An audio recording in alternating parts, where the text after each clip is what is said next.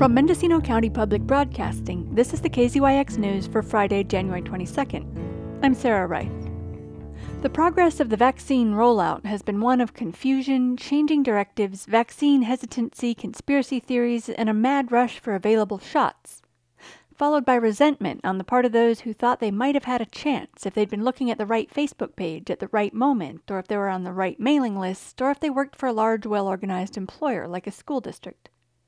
This was compounded last week, just as Mendocino County was moving into Phase 1B, which includes workers in emergency services, education, and food and ag. It also includes older adults. On Wednesday, about 1,200 people, including hundreds of senior citizens, lined up in the rain at the fairgrounds in Ukiah to get their first shot. The same day, Governor Gavin Newsom dropped the high priority age from 75 to 65 and said the elderly would be moved to the head of the line.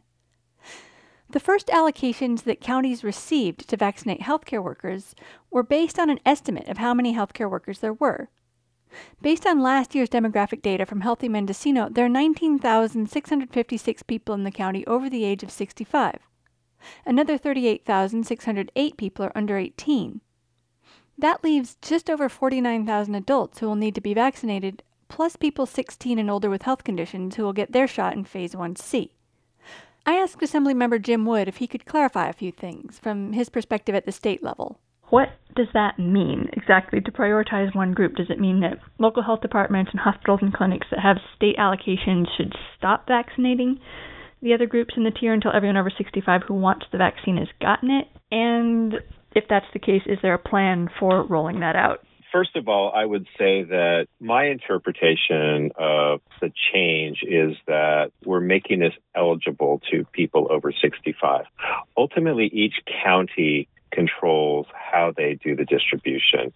So now you have you know lots of people over 65 saying, "Hey, I, am ready to get a vaccine." And number one, the counties in general don't have the vaccines, and number two, um, some counties aren't even close to being uh, through uh, through that first uh, first tier. So lots of confusion, yeah, and it's it's really it's really creating havoc, quite frankly it's unfortunate, I think, that a lot of seniors felt like they were now eligible and could go stand in line somewhere uh, because when the announcement was made, but there was no mechanism for people to sign up for appointments or any of those things. And so you, you had in, in, in a variety of areas in the state, seniors just showing up thinking they were going to get vaccines when there weren't vaccines available because they had already been, you know, committed to other other populations and events. Is there a thinking that we should just focus only on older adults and and wait until everyone over 65 has been vaccinated before we move on to the rest of the workers in the tiers. It's unclear enough that, that I mean the way you've asked the question is is the way a lot of people are asking the question. What do you mean? Do we or do we are we abandoning the tiers now and and going just uh, with this new new way based based just on people's age. Personally, I think that you know the the frontline workers, the, the ag workers, um, people who are in contact with the most people, I, I think they're at higher risk. I mean, just because you are 65 doesn't necessarily make you at a higher risk. You could be 65, married to someone else who's 65, live in a wealthy neighborhood, have been sheltering at home, had very little exposure to people. You're not as nearly at risk as someone who is 61 who's an agricultural worker or a police officer who's encountering people day after day after day, or someone who works in the grocery store who's encountering hundreds and hundreds of people in a day. And so I recognize that age is is one of those risk factors, but there are other risk factors out there that I think need to be taken into consideration. I think counties need the flexibility to use the guidelines in the best way possible for their individual counties. Speaking of flexibility with the guidelines, how unshakable are those guidelines? Are they they just suggestions or is it the kind of thing where if you basically blow them off, you don't get any more vaccine or you lose state funding or something? I think you're starting to see uh, counties uh, in general kind of doing their own thing, and um, I think uh, if, uh, using their best judgment and and going forward there, you know, counties were planning on these tiers, one A and one B, and they're working through those. and they've been allocating their vaccine to accomplishing that.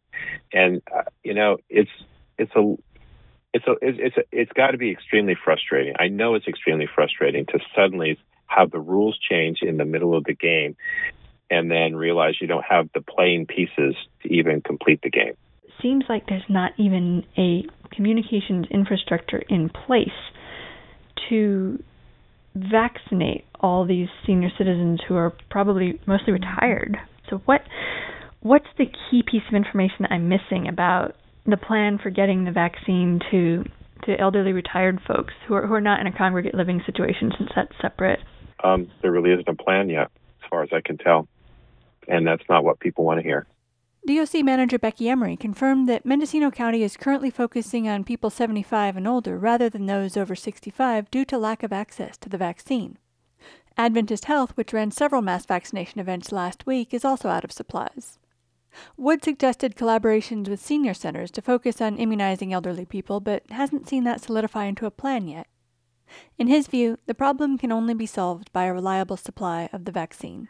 For KZYX News, I'm Sarah Reith. For all our local news with photos and more, visit kzyx.org. You can also subscribe to the KZYX News podcast, wherever you get your podcasts.